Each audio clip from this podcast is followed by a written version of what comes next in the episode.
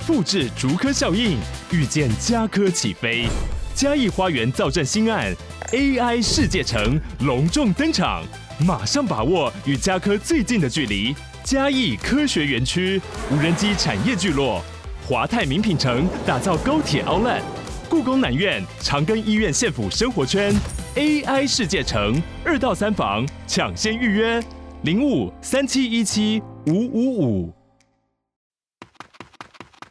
Hey DJ Kido。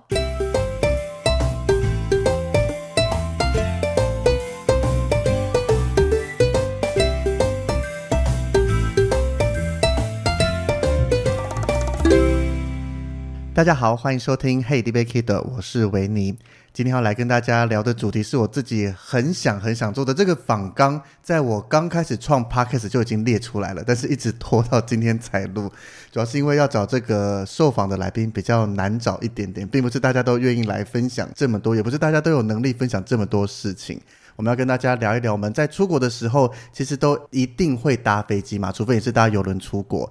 那搭飞机，飞机上就有很多很多的事情。所以我们今天找来空服员跟大家聊一聊。但是重点，因为 Podcast 上面有很多空服员来聊的内容，那个大概都是聊说怎么准备考空服员啦，空服员工作在做什么之类的。但是我们今天主要要从旅客和我们领队搭飞机的时候，跟空服员之间的。交手或是合作上到底产生了哪些疑问？今天来好好解密一下。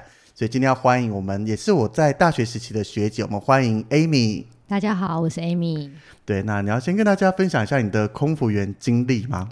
呃，我进入航空公司就是大约大概十年左右。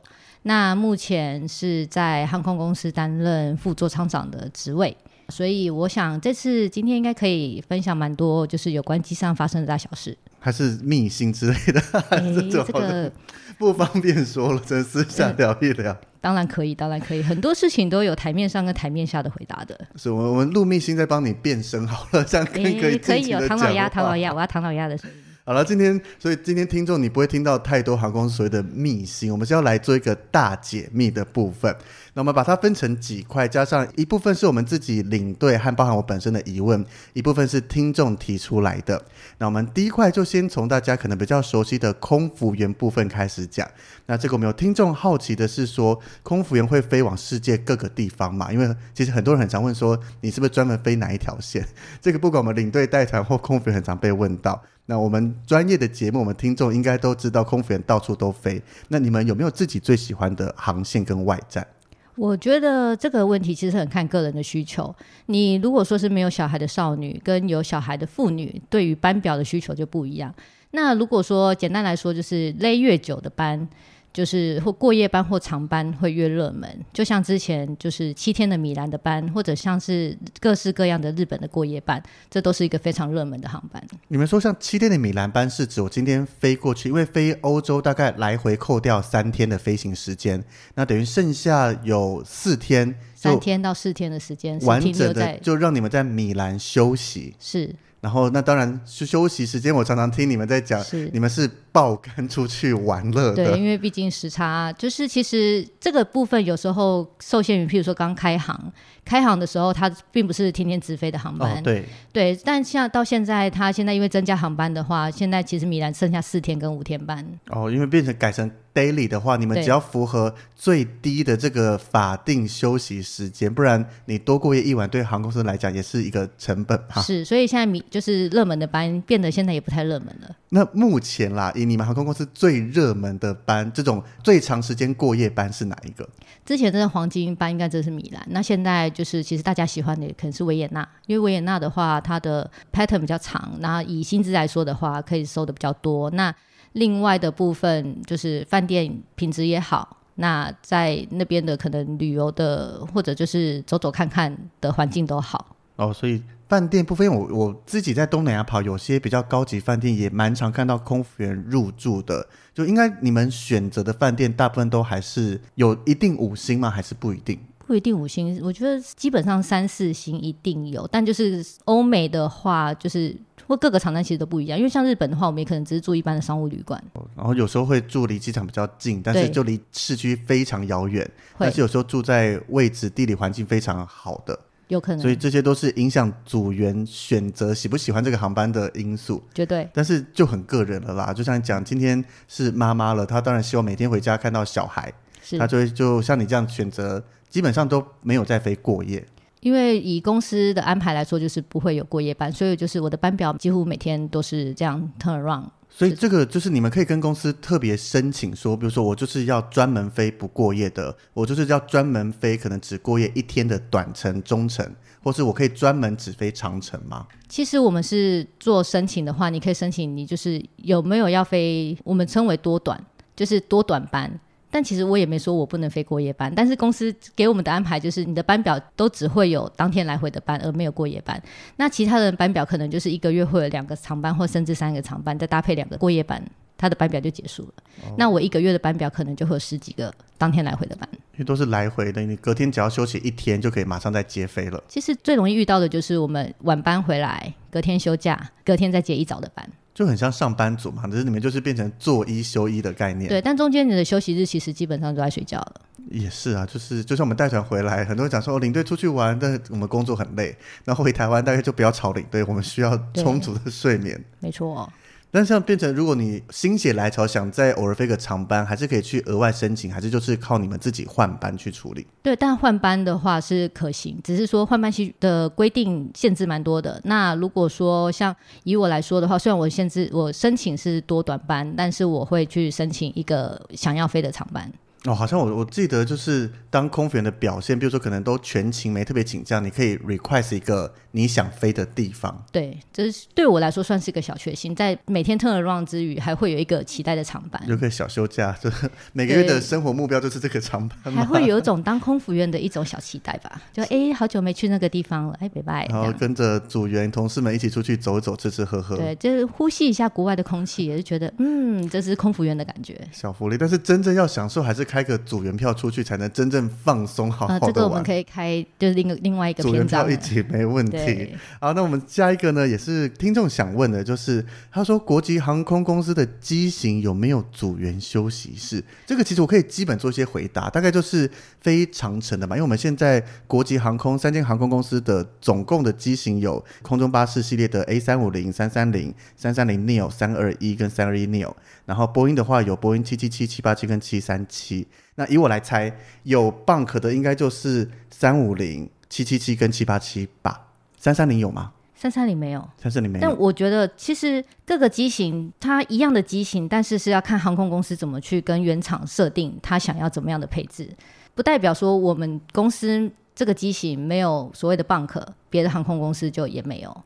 就是这种所谓的双走道大飞机，它是有空间可以做 bunk，那只是航空公司在跟这个飞机场定制的时候，它的内装，因为飞机它不是像波音或空巴生产出来是统一规格的，对，航空公司是有很大的权限，像大家买房子装潢，你可以自由的去选你要多少的商务舱，多少的经济舱，座椅啦、椅具啦，包含 bunk 这些都是可以自由选择的。例如来说，像我们现在新进的七八七的飞机，就有没有 bunk 的？哦，有没有 bunk？就是是可能他目标专门要飞短程线的，它内装就会不一样。嗯，没错。所以这个我也不知道，听众问组员有没有休息室 是要做什么？因为我们一般人也上不去组员休息室啊。哎，是啊，还是有一般人上去过？当然不行，密码不会告诉你。是，就是，而且有些人会好奇说，到底组员都消失到哪里了？其实他们会有专属的门。然后一定有密码啦，所以你是你可我们最多乘客就只能看到门，或是看到有人从那边进出，但是你是绝对无法上去好好睡一觉的。你想好好睡的话，买商务舱比较快一点。对，那如果说要再额外说的话，就是组员休息室，像有一些机型它没有所谓 bunk，但它还是飞成长城线的话，其实我们在上机的时候就会所谓 block 一个区域是专门给组员休息的。然后所以你会看到，诶，怎么突然这个地方出现了窗帘，把它围起来。看不到里面，因为组员可能就坐在里面睡觉。你说是一般的座位上面？是，他可能一般来说坐落在就是某个舱等的最后两排。我知道，像我们在非东南亚，有些它可能最后的两排上面会放说是组员的专属座位，但是因为这是短程线，所以组员只是需要一个空间稍微休息，不用躺下来。但是这种航空公司，它会因为能好好休息，大部分是商务舱。那在商务舱没满的情况下，它会优先帮你们留商务舱吗？还是经济舱组员就只能在经济舱，商务舱在商务舱？如果说商务舱有空位的话，一般来说空服员是可以在那边做休息。嗯，但就是有时候商务舱客人全满，那如果说是长程航线，一定就是需要各一组人去休息的话，那个六个位置是绝对保留下来给空服员做休息，就是不管怎么样，那个位置绝对不会卖出去。嗯，因为毕竟考虑到法规休息的时数嘛，你都不让空服员有一个好空间休息。那其实他也没办法在后面提供，除了好的服务品质外，重点是万一在后半段空服员昏昏沉沉，那发生紧急状况，那个其实对大家都不太好。对，那有时候其实像七以七一来说，虽然有 bunk，但就是可能因为人数组员人数过多，所以导致会可能一两个学弟妹他们就是要去睡客人的椅子。这个、但就是如果在以非平躺，就是商务舱以外非平躺的位置的话，他们休息就会多一些些，因为他们是没有办法平躺式睡觉。这个就是牵扯到很多就是法规的部分，这都是都有限制。是，那这个通常如果像你讲的 bunk 满了，组员太多，那应该就是最菜的去做座位吧？嗯，对。那如果让你选啦，因为我自己没经历过这个休时可以长一点点，但是在座位，那这个座位是商务舱还是经济舱不一定？不一定，不一定。那如果可以比较长的休息时间，但是在商务舱跟在 bunk 里面，你会怎么选？其实商务舱跟 bunk 是一样，因为它他们都可以平躺，所以休时是一样的。但是如果你是非平躺的，哦，哦，非刚刚讲非平躺，那问题就是如果你是非平躺，可是多休一些，还可以在 bunk，当然要平躺啊，还是平躺，这才是一个真正的，就是不会被干扰的休息的位置。哦，也是，因为有时候你说有些地方其实它不一定是有帘子拉起来，它一定会有帘子拉起来，但是可能靠近厕所、哦、靠近乘客，那还是会有点吵，因为大家进进出出是那种厕所的那个冲水马桶声，其实有时候又蛮大的，就是攸关于休息的品质，所以才会变成说你在以一个非平躺的一个设备上面休息的话，你的休息时间就是会比较长一些，再多一些，但是会长到一点五倍嘛，也没那么长，那、呃、也没有成。就是半个小时或者两小时，这个 就看总飞行时数，大家平均轮到的这个休时来分配的，或者甚至有时候会 double 到，你可能发现做餐做到一半，这个人就跑去睡觉了，因为他可能休时要需要长一些，哦、这是有可能发生的。了解，嗯，那接下来下一个问题是说，空服员除了座舱长之外，好像都是年轻的小姐姐，有年龄的限制吗？年轻的小姐姐，小姐姐应该也都有三十几岁以上了。那我觉得其实这个要看航空公司有没有缺人。以前当我进公司那一年的时候，其实开放非应届可以进公司的时候，我是二十七岁进来。那如果说也是因为当时航线增加，中国航线增加，导致人力需求的增加，所以进了很多新人。那由下往上推之后，就变得就是以蛮年轻的资历就可以升为 leader，或者甚至现在可以看看隔壁的星宇航空，那他们也是有很多年轻的组员，他们可能已经是当所谓的 class leader 或者是座舱长。这有时候都是看航空公司的人力规划有关。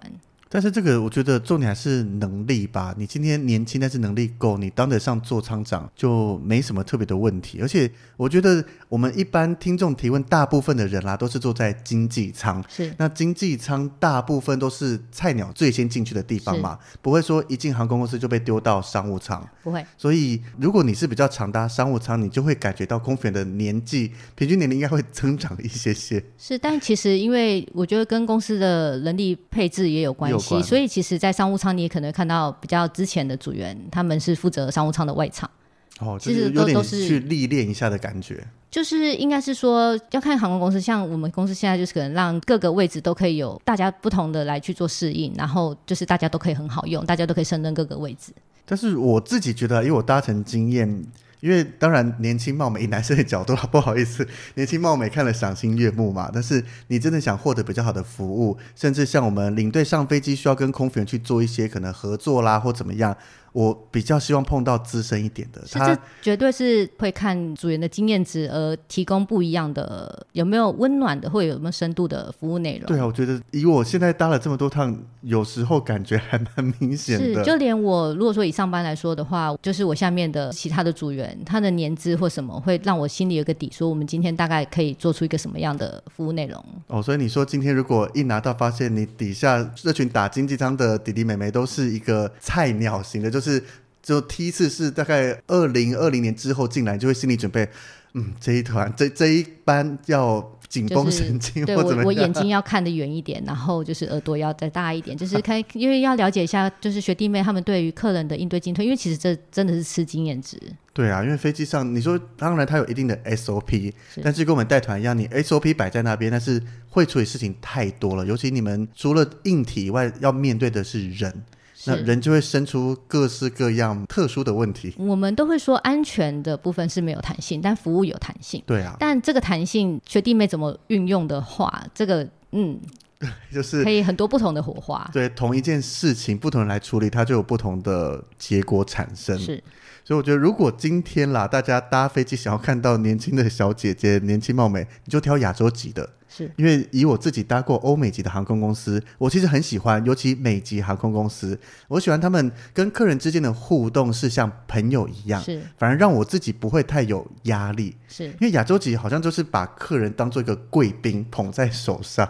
对，的确是贵宾。对，但是美籍的你就不能特别去要求他的外貌、身形那一些，因为当然我们不是空服员，他一定就是选美小姐出身，但是可能亚洲籍的大家习惯了约定成熟的感觉。其实我们现在我们公司也常常在讲，要求所谓的三星：真心、用心、全心，就是也是希望把对待客人可以对待像自己的家人朋友，但又不失于。就是不能太轻松，对，不能太轻松，不能说、啊、好像真的当朋友一样，但就是好像在款待一位朋友来家里做客，我们好好的对待他。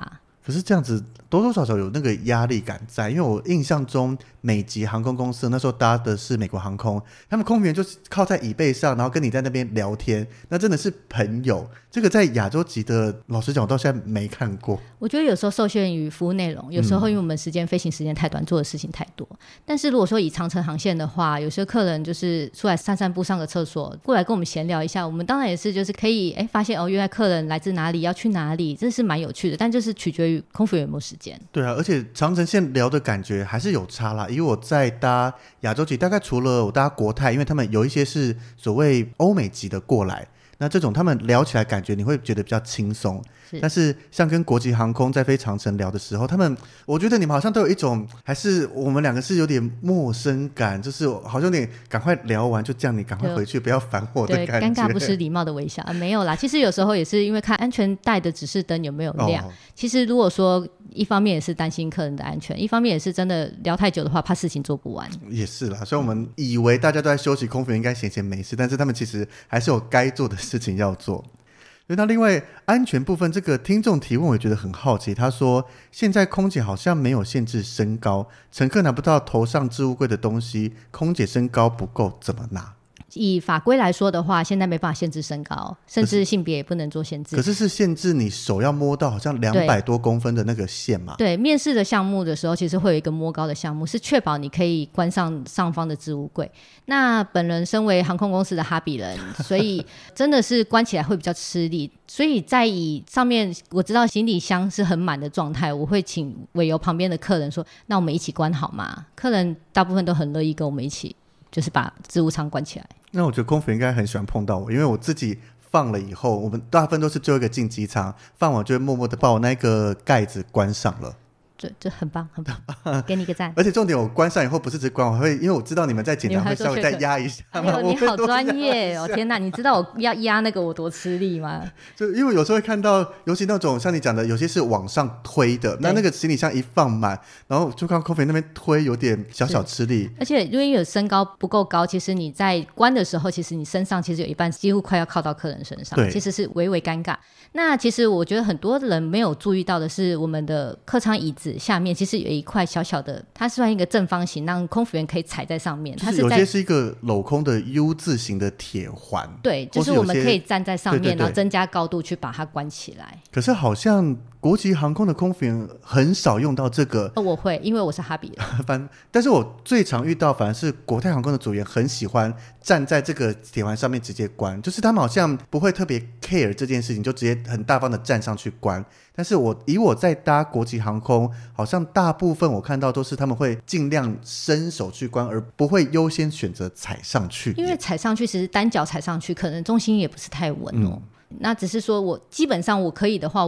我也是会想要直接直接不要踩它，因为你还要再看，然后再踩上去，然后再蹬上去，也是需要一些力气跟时间。那不如手伸长一点，努力一点，把它想办法关起来。而而且如果座位那个走道位有坐人，其实一踩上去也是跟客人几乎快贴在一起了。所以辛苦了，有一点尴 尬，就是哎、欸，他跟说，哎、欸，不好意思哦，借过一下，然后再踩上去，然后再把它关上去。对啊，就但是为了安全，为了各种事情，或是真的有像你们虽然说哈别人，但是还有更娇小的客人，他是需要你们的协助，也只能尽量帮忙。像就是搭乘轮椅的客人啊，或者什么，他们行李又比较重的时候，我们的确都摆放，那只是会宣导，我们都会跟自己人宣导说，不要自己放。请寻求其他的组员或者请求客人帮你一起搬，避免我们的职业伤害。我上次遇过一次，是空服员直接讲说，因为他有一个客人，她是女生，也比较娇小，但是她带了登机箱，然后空服员就说他脖子整个扭到不舒服，问我可以帮他一起吗？嗯，因为这应该是你们基本话术，不是交给客人说叫我直接拿。然后看到我就直接说没关系，我直接来就好。是我们也我也会找寻找其他的男乘客，就是来协助，因为其实有时候你放上去，真的一个不稳掉下来是很危险的，很严重。我们曾经有同事就是这样被行李砸到，然后就是脑震荡。哇，那很严重，等于整个职业生涯或人生就会很。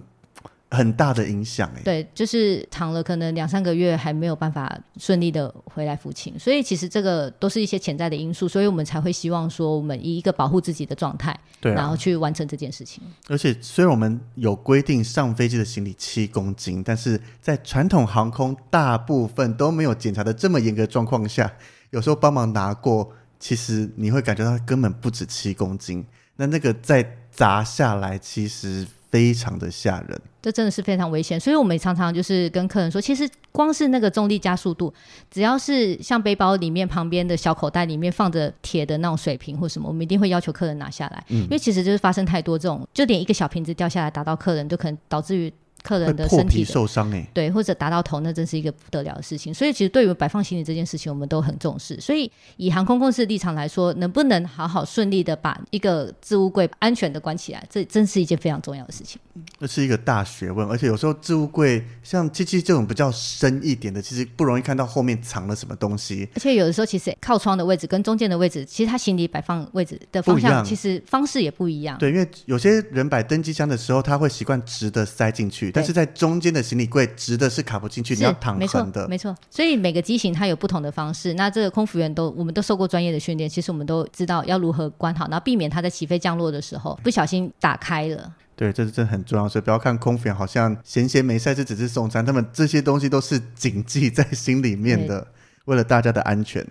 那另外像是空服员在服务的时候，听众也问说，如何用礼貌的方式跟空服员表示不需要蹲下？听众遇到这样的状况都觉得好尴尬，但是又怕干涉到你们 SOP 的服务。其实如果说只是一般聊天或者是一些问题询问的话，你就说哎，没关系，你站起来就好。那我们当然 OK。可是我们为什么会蹲下？第一个是距离可以比较近，嗯。就是我们讲话的时候有没有？我不用太大声，我不用把我们两个的对话让全部的人都听到。那另外一个部分最重要的是，以服务业来说，我们希望是眼睛的直视，以眼睛的平视，平视客人。尤其当客人对于任何事情有不满的时候，你一个以平视的，用一个倾听的角度的话，客人的气可能比较不会这么重。所以这其实这的确是一个 SOP。那所以我觉得，我们就常常会说啊，我们去跪客人，跪客人，因为其实蹲久了，你真的是脚很酸，你可能真的就是类似像跪的感觉。但其实对我们来说，就是一个 SOP。我们希望让客人可以觉得说，我们是认真在倾听他，而不是就是头抬高高的，然后我们好像这样要听不听，听得到吗？还是什么？我们会被误会，有一种上对下的那种感觉。可是我觉得这也看航空公司的政策吧，因为一样到美籍那边，他们反而很少所谓的贵客人或蹲下来，就是一个，就像我刚刚讲的嘛，他就靠在椅背上面跟你这样聊天，那可能大家也觉得很合理。但是反观换到我们的亚洲籍上面，就会觉得好像你应该更重视所谓的 eye contact，眼睛看眼睛啦，或是其他的。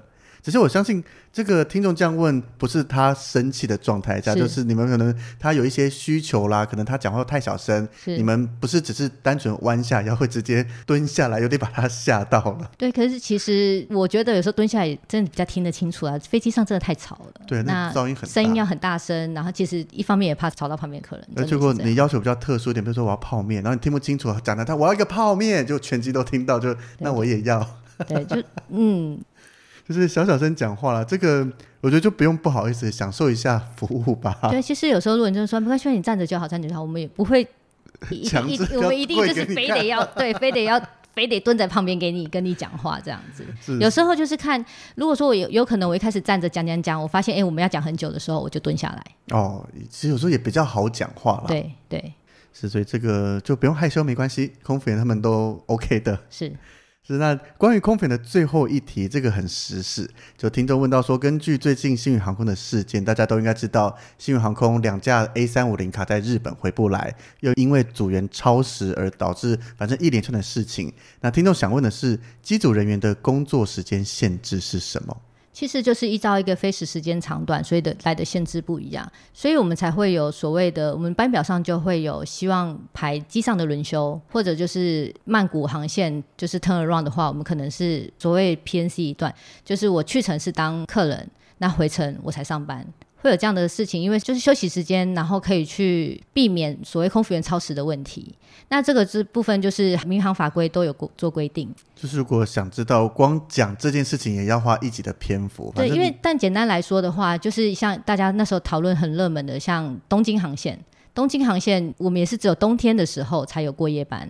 那夏天为什么没有？因为它飞时比较短一些些。因为气流那些的关系，飞机的速度比较快，所以来回刚好可以在法规内，就不用特别再过夜了。因为其实基本上它不会超时，但是会有一些非预期的因素，譬如说天候状况，可能下雪啦，或者是气流不佳、雷雨之类的。对，或者是机场流管。流量管制的话，嗯，那这样的话就会导致我们排队太长，然后导致我们服勤的总体时间太长。那所以我们可能就会启动机上轮休。你发现，哎，空服员做到一半，哎，怎么跑去后面坐着休息了？就是为了他回程可以正常上班。而且重点哦，大家不要讲说只是空服员休息。当今天他法定时间超过了，他无法飞，我们的飞机也是无法起飞的，因为没有足够的空服员在飞机上。对，因为其实像前几天我们的北京航线也是因为这样，有可能预先知道超时的问题，那就提前更换组员。哦，如果说是可以提前去预测，就是知道说这一定会超时的话，我们就是会做后续的人员的备用人员的启动。是啊，因为航空公司也不希望飞机被卡在外站飞不回来，这样对他后续的调度都非常的麻烦。其实这主要就是违反民航法规，这是一件非常严重的事情。是啊。就违反法规、违反到安全，这些都是在航空业上面是完全不可妥协的事情。没错，是，所以关于空服员的问题，我们大概就是这一些。接下来我们要进入到飞机里面了。那关于飞机上的座位，也有一些人有问题。那第一个就是飞机上有空位的话，我可以自己过去坐吗？我以我自己搭飞机的经验的话，就是就算客人没有很多，但是你发现，哎，怎么客人都集中在尾巴后面？嗯，那有时候据我了解，是因为飞机载重平衡的关系。那所以可以换位置吗？可以，但现在我会希望跟客人说，起飞之后再请你换过去。对，为什么一定要起飞之后？有时候状况是，像我自己也是都最后登机，所以我会跟地勤人在 double check 说，第一个是我的这一团员有没有上飞机了，用我的 PNR 去查。但有时候他们就会说，哦，已经全机登机了，或是只差两个人。那这时候我走上飞机发现很空，其实我是有时间换位置的，因为空服员都还在做机上的服务，还没有听到地勤人请离机，所以这个时候我还是不能换吗？其实有的时候我们没有办法这么精确的掌控，说这个客人就是乖乖坐在他的位置。我们只会掌控说，今天好两百个客人，两百个客人都到了，嗯，但他有没有坐在他的位置？我们除非是有一些特殊的状况，像订特别餐，我们才会去确认说，哎，这客人怎么没有在他的位置上？所以像我刚刚如果提到安全的部分，就是当我们的地勤人员在做这样的位置的安排的时候，最大原因就是因为载重平衡。嗯，但是起飞之后，其实你们要更换，除非你有订特别餐，你告诉我们一声，其实你换位置，我们都不会有什么样的。意见，可是那起飞以后，如果在是有载重平衡的班机上面，我还是可以任意坐吗？还是一样要关系到它的载重平衡关系？有些地方是完全不能坐的。呃，其实这个限制只有曾经在疫情的时候是为了要隔开客人，但一般来说，我们其实没有这么严格的限制客人说你。必须，因为我们也真的没有能力去一张登记证确认一个位置。对，这这光要确认太麻烦了。这这不太可能，这也是就是不合理。所以一般来说，我们就是客人有问的时候，我们会这样子回答。但是如果客人真的自己换，那我们有时候当下的时间是没有办法去做一个一个确认的。啊。对，只有当时疫情的时候，客人是强制被要求不可换位置的，因为当时有意调的问题。对，那一段我到现在觉得好像是个美好的时光，啊、不是疫情，是不能换位置这件事情。就航空公司怎么排，你就只能照做。是是，特别餐都不会乱跑。对，然后领队也不用手动换位置。但是还是回到现在正常状况比较好了，我不想再碰到疫情，梦一场。是那另外还有在问呢、啊，说经济舱跟商务舱有人就朋友交换位置的限制，因为刚刚讲到飞机上有空位，是指你在同一个舱等有空位可以去坐，不是说我看到商务舱有空位我就跑过去坐，这是不可能的。但是如果今天像这个听众讲，我和比如说我和我老婆一个坐经济舱，一个坐商务舱，那在飞行途中我们可以交换位置吗？其实标准答案是不行。但如果说你一开始你就换，就是你一开始就换好，那我们当然就是不会有任何意见。但是我们其实最不乐见的就是说，哦，我就是睡一段，然后再换老婆来睡一段，嗯、然后老公先吃完了点心，然后再换老婆来吃点心。对我们来说，这是一个非常不合理的行为。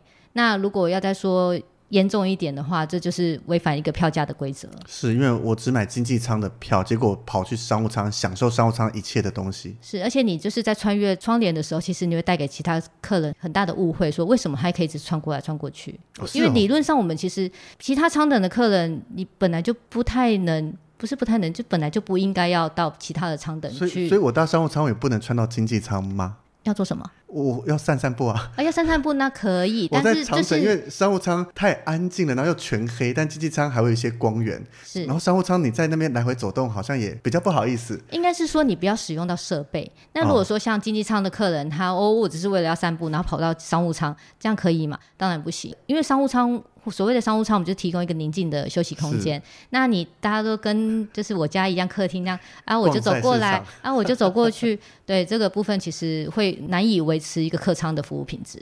但是就是经济舱进商务舱是比较不 OK，但商务舱进到经济舱好像比较可接受，就是，因为他也没有去使用到，因为应该说经济舱的客人本来就多，对，本来就多，那客人就会比较多这种走动的行为的话，那其实你。硬要说经济舱的客人，你要散步到商务舱，这个就是比较稍微牵强一点。而且有时候那个帘子一打开，因为我我常常坐在经济舱第一排，商务舱是全暗的，经济舱会有点亮光。那你那个帘子一波动，可能坐在靠帘子近的商务舱客人，其实蛮容易被影响到的。是我们通常不太会遇到说哦，散步要来散步到商务舱的，通常不会跨舱等去做散步。经济舱也够长的地方让你散步了。是是是，所以就像真的有人要去绕到整台飞机的话，我觉得他。他搭飞机可能会很辛苦，大概是航空迷吧，他想要去各个舱等 参观逛一逛。对，但是其实这个不太能被允许的，因为其实这我认为以我的立场，这是需要被严格禁止的。是，纵使你今天可能是兄弟长得很像，想说偷偷换空别人发现不了，但是其实在所谓道义上或是一个像你讲的票价公平原则，你不该这样子做。对，除非你就是买两张票，你不应该就是到中间换位置，或者就是如果说妈妈就是坐商务舱，然后小孩坐经济舱，哎，起飞之后，哎，小孩就来过来跟他挤同一张商务舱的椅子来挤，这样可以吗？不行，因为就旅客的角度，他会觉得我就是买了我的位置，我也没占用到你其他的座位，我也没有多吃你一份餐，对，我他就他就这样也不乖不吵，哎，不闹不吵，为什么他不能来？对，这是不行，因为我们就是票价规则，就是对啊，一个位置一个人买一个位置啊，也。不是说你没用到任何东西，只用我自己买的东西就好了。那比如说，假设我坐在商务舱，我小孩在经济舱，那我的商务舱餐不吃，我可以请你们送给经济舱的我的儿子或友人吗？可以，就是这是可被允许的。我我我我被我我你在问我的时候，我应该也是这样慢慢说。对，因为你你应该在同时在思考一些状况或怎么样，就是像我们刚刚讲的嘛，我今天不是我的另一半或反正不是我的友人来享受商务舱，但是这个舱本来就属于我，但是我不吃，就有点像是我。有有可能，有可能，譬如说，就是妈妈她有一个甜点她不想吃，或者她想要请我们送给她另外一个朋友，其实这种可以。但如果说整份餐的话，其实我们也是要顾虑到其他客人的想法。就是经济舱其他的客人像，为什么他有，为什么我没有？我们又要再去另外做解释，其实就是会带来一些不便。可是现在我记得航空公司某一家是有推出在经济舱站是可以选商务舱的餐点，就是我额外付费。是，那这样子。虽然这个你就可以直接跟客人解释，这个人有付钱，对，没错没错，一样会有比较多的困扰吧？还是那个困扰不会，因为那真的好解释说，因为我们现在有价值选择的套餐，你也可以在我们的官网做做，就反而好解释很多。是这好解释很多，因为你在解释、啊，不好意思，他他的家人呃在那边，他、啊、吃不完，请我们把他送过来。就是这个部分，就是会造成其他客人误解是，是其实就是变成空服员去做额外的一些解释的部分的话，我们会比较辛苦一点，会心累一点，不开心。就像我之前在飞机上遇过我们社团的学妹，然后就因为在登机前就已经碰面了，在候机的时候，然后那一趟是飞新加坡，航程其实时间蛮够的。然后他就吃完餐了，我已经准备要睡觉，他就默默地跑过来说：“学长，有哈根达斯要吃吗？”然后因为很小声嘛，因为就像你讲的，你不能太过张扬，说好吧。然后就看他把哈根达斯装在纸杯里，再盖上一张卫生纸，默默地拿过来，所以我也懂，就默默装在纸杯里吃掉。然后跑过来说：“还有别的口味要吃吗？”好可爱。但是都是这样子，就是很小心的避免其他客人发现，那他就要花时间解释说为什么只有这个人才有哈根达斯。虽然他解释得了啦，但是就会增加很多麻烦。是因为避免额外的一些纷争或者是误会，又，又被莫名其妙的客诉。这明明虽然就像我们有时候在飞机上碰到认识的人，当然额外多获得一点小小的东西，多给你一杯一杯，多点给你一瓶可乐。他说为什么他有我没有？嗯，对啊，但是就能避免这些麻烦事，还是尽量避免了，不然等下又被客诉，又要写报告，又有的没的，其实大家都很烦。但是这个就是，当你今天你身为旅客，然后飞机上碰到你认识的人，他给你额外的，你也要自己有一个 sense，不要太过张扬，不然不然你会害的，因为我们旅客不会有事，你会害的那位空服员真的会很多麻烦的事情。是是，那另外飞机上的座位还有一个特别的是安全门的座位，这可能是很多人喜欢坐或是想要坐，但是现在大部分安全门都要加价选择。那我自己其实我们领队还蛮容易被排到安全门的座位，因为可能领队基本的英文一定也通，然后也常坐，也都是比较年轻力壮的，所以可能地勤在安排的时候会帮忙排过去。那我一个好奇点是我最近跟疫情前相比，因为我最近几次做到安全门了以后，空服一定都会过来做确认，就是拿着那一张安全卡片，确认说你有没有都读懂上面的事情啦，确认什么状况应该怎么样，把他们 SOP 讲完。但是最近啊，我在搭飞机坐到安全门，他就会问说：“诶，你要看一下吗？”我说：“哦，我知道了。”那以前呢，在疫情前，我说我知道，空服就 OK 就会走了。然后现在。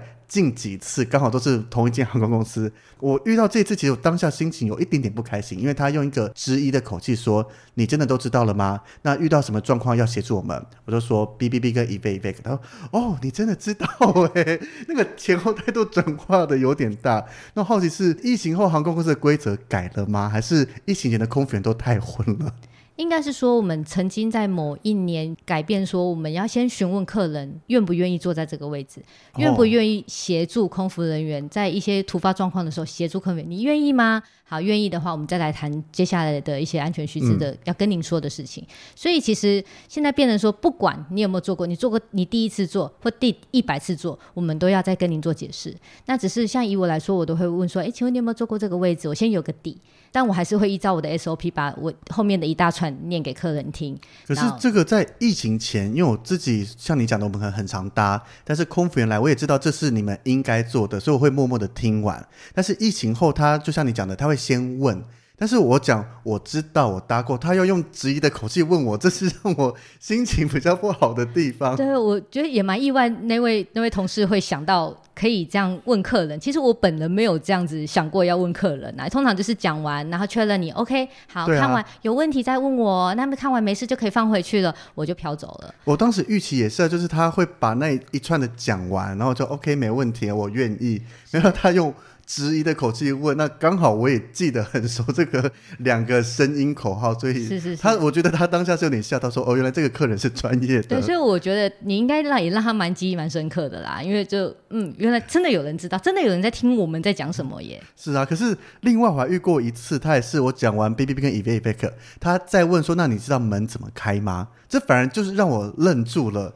因为安全卡上面其实我都看过好几次，但是它没有一个所谓的口诀让你知道这个门怎么开，而且门打开就是一种是直接往上推，然后一个是就是一个逆时针的方式转过去，是那不就这样子吗？他如果问我，我要怎么回答？其实一般来说，你就会回答说，就是哦，我们照着箭头方向往上开。就是这样做操作，门就会自动打开。那因为在紧急状况的时候，那个门都是正常打开，都是会有逃生滑梯自动弹出去，嗯、所以其实你们不用了解那些有没有的程序。那对我们空服员来说，不同的机型、不同的门都有不同的操作方式。那可能就是因为我们可能要海上迫降或陆地迫降，会有不一样的控制。就是在开启前要从什么先确认机外状况，然后各种安全先 check 好，才能把门打开。对，其实这种状况都是因为空服员是可行，我们可以开门的状态。嗯、那其他的坐在门边的客人只是协助。那我们其实会强调说，当我因故不能开门的时候，当您听到一费一费哔哔哔的声音的时候，所以才会就是有后续这样要开这个门。对，但当然我们都是希望第一个不发生，第二个发生的空服员健在，第三个就是真的不行的话，还有其他的乘客可以协助这台飞机的其他乘客可以顺利逃生。所以我们不用特别去记空服员开门的口诀，那个很长吗？还是短短的几句而已？哎、欸，很长，但就是我们每趟简报一定会问的问题，哦、就是最基础、最重要的问题。所以等一下，这空服员问我们怎么开，我就说顺着箭头方向、欸。你要背吗？你要背吗？我每年都考你，我那个 我们每年每每趟都要每趟都要考，每年都要考，这是一个非常基本、非常重要的。那你私信给我背背看好了。可是这样子我讲出来，空服员应该会现场傻眼吧？他，他应该会傻眼。就是一般你们组员上飞机，空服应该知道吧？如果这个位置坐的是组员，不一意思？就是像你们自己会买机票，或是开员工票，甚至、哦、员工票会知道。如果他是开员工票的话，我们的资料上面都会有备注。对啊，所以他如果今天开员工票又坐在逃生门，空服员就知道这个状况嘛。其实不一定会立刻注意到，但是我们不管怎样，不管你是谁，我们就是要去做那一套程序。还是要做一次。对。下次可以考虑看看背背看，能不能某一次公屏问的时候下，次我先你背完，你下次就忘了啦。好吧，那接下来我们讨论到飞机上的备品。那第一个就是很多人上飞机都很想要的扑克牌，但我很好奇为什么一直都要扑克牌啊？有什么特别的吗？扑克牌以之前来说，像 Kitty 航线的话，它会有不同造型的扑克牌，那真的是蛮可爱的，哦、而且会有蛋黄哥造型、Hello Kitty 造型，然后还有库奇尔造型。是真的蛮可爱，是蛮值得收藏做纪念的。那当然就是大家都想要，那数量到底够不够？那有时候像因为我们就是标榜彩绘机的航线的时候，那个扑克牌绝对是上百分之百。百分之百是说这一台飞机可以坐三百个客人，就上三百个扑克牌。是因为那个本来扑克牌的需求就是比较大量，哦、但是如果说像以其他航线的话，它可能只上百分之三十的量。它有时候不见得就是这么可爱的，它只是一个飞机造型的扑克牌。那有的时候，以像我在本人在发玩具的时候，给比较大的青少年的孩子的时候，我会用扑克牌来当玩具来发给他。嗯，我现在正在想是百分之百，因为我以前搭到彩绘机，我都不敢跟客人讲可以拿扑克牌，因为我不知道数量有多少，万一我整团都去要，结果数量不够，其实空服员也很困扰。是，所以其实这个不同的航线、不同的机型，然后不同的主题，它其实上的装载的量不一定一样。所以我们还是不要强力宣导大家上飞机拿扑克牌 好了。或者就是，如果领队真的想要帮我们发的话，可以来询问一下，说：“哎，今天的量够不够？”哦，所以我我们领队是可以先跟你们询问，比如说，假设我这团二十个，我就跟你拿二十副扑克牌，在数量够的状态下是 OK。对，当然是以数量够的前提之下。其实就像以牵扯到备品的话，就是以如果飞机上数量够的东西，我们绝对是很乐意提供的。因为都放在上面，哪有空服员想要按卡？下来 自己拿去卖吗？还是哎，这要怎么卖嘞？就是其实你在发放的时候有没有这东西就是要给客人的？那造成空服员困扰的，就譬如说像毛毯，毛毯一台飞机两百多个人，他毛毯可能就是四十件。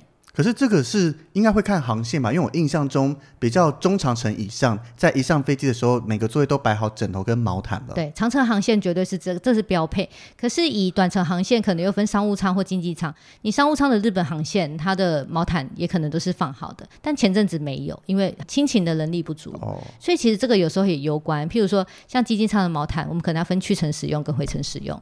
哦，所以不能全部都发下去。对，所以其实有的时候我们都要控制数量的。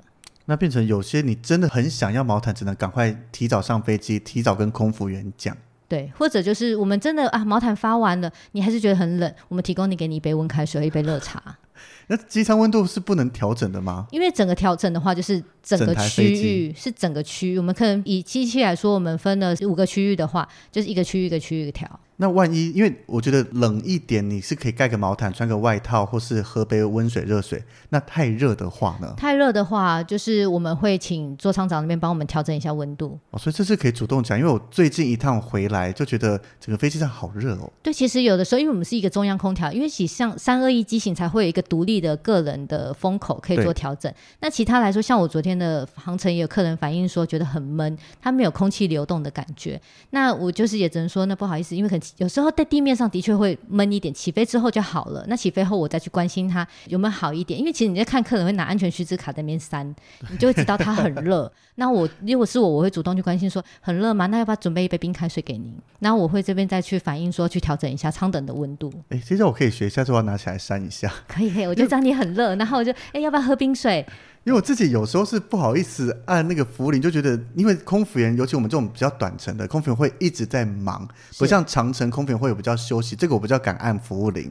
然后就觉得按了，他们要特别过来。对，其实有时候飞机很奥妙，它在地面上，因为它接的是地面电源，所以通常起飞之后，我也不晓得为什么，它就是就会比较凉快，顺了，或是怎么样。或者有时候在地面上，它就是夏，尤其夏天的时候，登机的时候是的确比较闷了。其实我跟你讲，嗯、你热，我们更热。对啊，你们还忙来忙去，我们只是坐在那边而已。是，所以我们其实我们自己都知道，那只是如果客人没有反应，我们不会主动调整。好吧。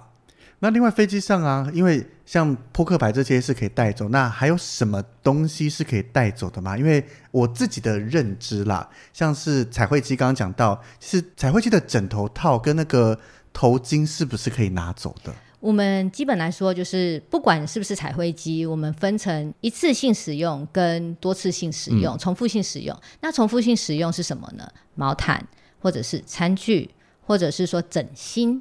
所以这样，这就是非一次性使用。那所以，那相对来说，哎，一次性使用是什么？你头上面靠的头靠垫，啊，Kitty 的好可爱哟、哦。那就是枕头外面的套子啊，是 Gucci 啊，好可爱，要带走可以，但枕芯拜托留给我们。有这个，我有帮忙宣导。尤其当刚开始彩绘机出来很热门的时候，我在机场说明会跟大家讲说，等下飞机那些你的枕头套可以拿走，但枕芯请留下来，不要整个抱走。是因为其实这个我们到场站之后，清洁人员都会更换新的外面的套的包装，然后以及就是新的投靠垫，所以这个对我们来说是所谓的一次性使用。像餐具的部分，我们现在可能分成塑胶的餐具，或者是不锈钢的餐具，但其实这个部分我们都是要收回去，再去做。塑胶的也要收回去吗？它不是一次性使用的？没有，它也是回到我们的空储的仓库，然后去做清洗，再来做下一次的包装使用。我们会这一集播出去，大家对飞机上的塑胶餐具就有阴影了哈？不会啊，因为其实像机上的你装主餐的盘子。装主餐的那个，那些是重复。可是餐具，就我一直认知，塑胶餐具就等于我们的免洗餐具嘛，所以用了就丢，或是会回收，再重新可能就热塑啦，再重新处理，再重新做成新的。但是听你讲起来，它是送回去跟不锈钢餐具的路线一样，就是做完整的清洁后就直接拿出来使用了。是没错，因为其实之前是为了以我自己的觉得是觉得塑胶的餐具比较轻一点。是啊，但现在可能也因为环保的关系，我们现在都改用不锈钢的餐具。对，但就是以我认真的去研究的时候，发现塑胶餐具我们的确是会带回去的。那客人就是问我们说：“啊，好可爱，我可不可以带走？”标准答案不行。毛毯好漂亮哦，可不可以带走？不行。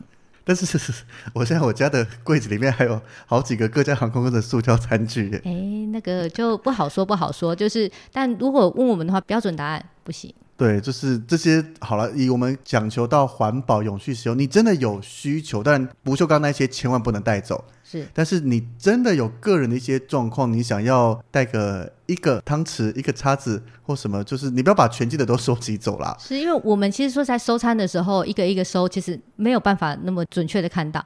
那这种比较夸张的航线，可能就是会以以前中国航线来说的话，你可能餐盘发现真的这个空的餐盘回来，哦，只有一个，连那个碗啊、盘子那些都不见了。有可能，有可能。所以这个部分我一定会叫他们交出来，哦，因为就是为了下一个场站或者是我们机上的备品，有时候会造成短缺，这也是蛮严重的事情。是，就是你想说我拿一个而已，但是每个人都拿一个，那个少的数量就是两百个、三百个。对对对对。所以我们还是宣导了，就是飞机上能带走的，就是当然从扑克牌或是一次性的这种枕头的套子。座位上的头巾，或是可能有些浴室有纸杯，会也会有一些彩绘机图案，甚至我们喝饮料的纸杯、塑胶杯都 OK。但是大家容易忘记的餐具部分，请把它留着，我们回去再做消毒清洁后，再让其他人继续使用。是。那另外像你刚刚讲到有发玩具给小朋友嘛？那因为很多玩具其实还蛮漂亮可爱的，那我们大人可以拿玩具吗？其实我们以我自己来说的话，机上的东西都可以给啊。但是我们会因为机上玩具是给小孩的，那我会说，那等我发完的话有备用的，我会再给你。哦，就是你们这个也是我今天去程就准备了，看不同航线决定准备多少份。那发完的话就发完，如果还有剩的话带回去就是再缴回给公司。那发给客人对你们来讲是没有任何的差别的，是因为它就是一个消耗性的服务用品，就是航空公司不会去追说为什么你这一这个为什么三十个小孩你发了五十个玩具啊？没有没有没有，我们没有斤斤计较成这样子。对，就是我们当然很乐意客人就是要带回去说哦，我有两个孙子，那我就说抱歉，请稍等一下，如果有还有的话，我再拿给你。就是反正飞机上一个小孩一个坑一个玩具，但是剩下有多的客人有需求，不管他。是要一个小孩要两个，还是大人要，甚至要带回家？可是你跟我说哦，我有十个孙子哦，那个不行哦，有点太多了。除非 那那我可以，比如说我想要比较多一点玩具，我可以准备下飞机的时候问说还有多剩下可以让我拿走吗？这个都可以询问的，但是就是有时候我们会有回程的航线，我们要保留足够的数量给回程的航线。哦，所以就是还是有不同的状况。那你讲回长线，那我今天是返回台湾的航班，我可以去询问说，飞机上有剩的玩具都可以给我吗？会不会被讨厌啊？你说一个我会给你，你说那个两个，嗯、呃，好勉强。啊，你说五个，嗯、呃，真的不好意思。可是你都回来了，就像你讲的，对，可是你不知道啊，你怎么知道我剩多少？我去成五十个小孩，对。所以我要全部啊！我说你剩多少都给我多少啊？No No No No No，就是有时候在一个合理的范围，我们都是会完成客人的期望的。的 但是不要太 over 就对了。当然。就那另外还有一个备品，可能这个是我们领队会接触到，就是各国有些会有出入境卡。那在空服员飞机上上面会发出入境卡给旅客，那我们自己，因为我们旅行社会帮客人先打好出入境卡上面的资讯嘛，避免客人手写或领队手写。可是有些国家，尤其泰国，之前他出入境卡非常难取得，那空服员都会发。那你们的出入境卡，第一个好奇是从哪边过来，有多的到底可不可以给我们领队？因为是从台北出发，而且是曼谷当地需要用到的表格，都是航空公司事先他们自己先准备好了，然后分配固定的量。那这个量会是百分之百吗？不一定，这个有时候真的不一定，因为不同的航线会有不同填表格的需求，所以上的量也不一定一样。有时候你百分之百，可是客人会填错。特别跟你多要，哦、要所以一定会有一些备用的。可是有一些只有需要的人填写，他只有三十个人填写，那我可能就是一般来说只有三十 percent 的人要写，我们可能就上五十 percent。所以变成如果领队真的需要多要的话。就是都发完了，差不多我们留一些些给领队朋友，当然是可以的，但只是说不能保证说刚好剩下的量都是足够满足领队的需求。而且有时候飞机上非常多团，所以非常多团都会要，空服员其实也不知道到底该给谁。或者我给了 A，然后 B 领队说哦我也要啊，为什么只给他啊？我没有。我们遇过啊，就是他们不知道先讲，我先讲了，结果在给我的时候被他看到了。是是是，所以这个部分就是会造成一些不必要的一些误会，所以。我们有时候就是尽量啦，那当然我们自己会再留一些，那合理的范围我们都还是尽量满足所有人的一些需求。是，但是我说会偷偷用一招，就是跟所有的客人讲说，你们上飞机的时候，一人帮我拿一张。啊、哦，可以啊，因为这这也客人单独拿，你们一定会给我下飞机再统一收回来。是因为我们其实有时候难以分辨说客人他有没有表格，我们都是直接就是边走边发，有需要的人跟我们拿。对，但是我们没讲的状况下，因为我们就是领队的小技巧，哎，我不知道。那我另外好奇，我找比如说找座舱长拿这个 ED 卡，跟找副座舱长或者找一般的组员拿，会不会有差别啊？不会。不会，就是不会。这个通常会是谁负责的？其实通常发表格是最小的两位组员，然后他们发完，通常我们在各个舱等的架子上会保留一些，那也会保留一些给商务舱的。知道，所以我会先去寻一寻，把它拿走。对对对对，那个是可以。那如果说真的拿完了，你就询问组员，组员想办法找给你。所以这个没有说特别谁负责，但是说发表格就是两位最小的组员，那他们要去熟知，大家都要熟知，大谁要填表格，谁不需要填表格。嗯、但是双载的数量，这个真的就是要看地勤交接给我们多少。我们去使用。所以我找我不是说我找座舱长会比较容易拿得到多，或者说哎，正要下机的时候有没有可能还没收走？那你就说哎，还有没有剩下的可以给我？有些会是在比如说发完了就直接给，有些会说等到下飞机，我要准备下飞机到最前面的那边，那他才给我，都遇过。是，这都是因为这样的话，其实要下机了，客人也就没有使用表格需求，我们也没有说哦，公司也没有规定说两百客人你就只能发两百张，就剩下的当然发出去，这个对我们来说是不会都没问题。对，但是还好泰国现在用不到，不然以前最难拿的就是泰国，他明明要填出入境卡，但是在机场移民官之前那边我拿不到出入境卡。对，耗会耗很多时间，很诡异啊！因为你说像新加坡，但新加坡现在也不用了。但是以前新加坡出境卡就一堆放在那边，所以我们上飞机也不用跟空服员多拿，因为现场就拿得到一点。而且以前领队是不是他自己那边这边一个一个一个字写的？我们家公司比较好，都帮大家打好了，所以他们才需要领队想办法带出境卡回去，不然我们没带东西回去，领队真的就只能飞机上拿了帮客人写。是那个写下来很恐怖，尤其一团二三十人，那写到手会断掉，还要收护照来才能写。真的很麻烦。那我们备品最后一个问题，这个是听众提问的。他说想知道像日本航空那种贴纸收集的资讯哪里可以找得到？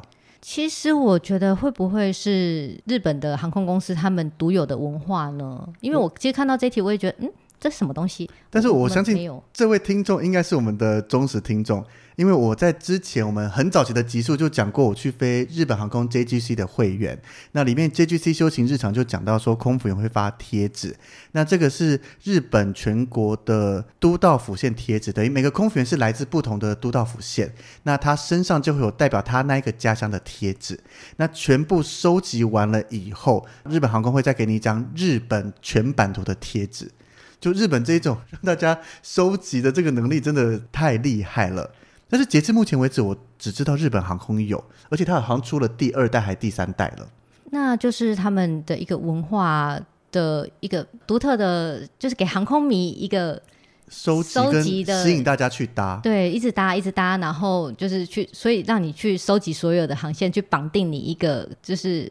忠诚度嘛，因为这个是日本国内线才有，而且不是说你飞这个航线一定拿得到，它是看机上的空服员来自哪里，因为每一位空服员身上只会有自己家乡的贴纸，所以有些比如说以台湾来举例，你可能是澎湖啊、金门、马祖这些的空服员，很少人从那边出来，你可能要特别飞，想办法才拿得到这个贴纸，会增加大家想收集跟多搭乘的欲望。对，但因为台湾可能太小，而且我们好像没有这样子的。应该说，我们没完全没有这样的一个规划的东西。那我觉得就是不同航空公司的规划，然后他想要吸引所有的航空迷。譬如说，我们之前也曾经为了 Hello Kitty 班机，你去收集不同的机型，然后你去盖印章，嗯、这都是有印章可以盖吗？就之前他就是你可以有一张卡片，你去收集所有的彩绘机，你都搭到的话，我们会给一个证明。所以这就是看航空公司的。有有什么证明？我好像快搭完了耶。哎，以前呢、啊，现在没有了。那个刚开始的时候，因为有各个不同的主题嘛，对啊，对，所以的确是有这种类似像集章的一个部分。然后你集章完成的话，我们会给你。我我出示登机证吗？还是出示照片？还是应该说你搭乘那个航机之后，你有一张就是卡片，然后去收集。但对不起，我有点忘记，因为有点久远。但是我们曾经出过这种东西，就是你。不同的机型你都收集到了，我们会给你一个什么？那这应该是早于二零一七年，因为从我开始带团以来都没遇过这个事情。就是以我进公司后来的 Kitty 机，因为第一代的 Kitty 机我来不及参与，就是还太菜。那就是当我进公司的第二代彩绘机一开始的时候，的确有这样的规划。所以其实这真的就是看航空公司他们的想要玩的内容。对，所以可能日籍的它会让大家有这种收集狂啊，或怎么样。但是目前我们台籍的三家航空公司，好像除了彩绘机相关以外，暂时没有这一些可能额外的小纪念品。当然，彩绘机一定比较独特，像华航的彩绘机、皮卡丘彩绘机，它会发贴纸。但是很多人都好奇说会不会有皮卡丘扑克牌？那我这次实际搭乘完没有，以后可能会有，有可能说不定，或是还会有新的彩绘机进来，或者怎么样，不一定。对，因为备品其实要规划，有时候也要看皮卡丘他们那边的公司认不认可，能不能授权之类的。对，像我们 Hello Kitty 的东西，你一个蝴蝶结歪了，你可能就会被打回票。所以这都是要经过他们很严格的去做审核之后，才能授权于航空公司去做制作的。对，那至于这个听众问说在哪边找得到？应该就去追踪一下各大航空公司的官方粉丝团，他们有这种新的东西，一定会强力宣传的。是是，所以我们这一集跟大家，你看我们才聊到空服员跟飞机座位和备品的部分，其实还有个人最好奇的飞机餐点和领队和空服员之间的这个爱恨情仇还没聊到，我们就留到下一集再跟大家慢慢的聊一聊。是，所以今天非常感谢 Amy 跟我们讲了这些，应该这些讲的都还能播吧？没有讲到太多的 秘辛要剪掉的部分。我回去想一想，不行我会告诉你。好，没问题。所以我们这一我们很感谢 Amy 跟我们聊到这么多。那想听到更多的，包含领队和空服我们常常在节目中讲到的一些事情，请大家要锁定下一集。我们非常感谢 Amy 今天过来，谢谢。那我们就到这边，我们下一集再见喽，拜拜。拜拜。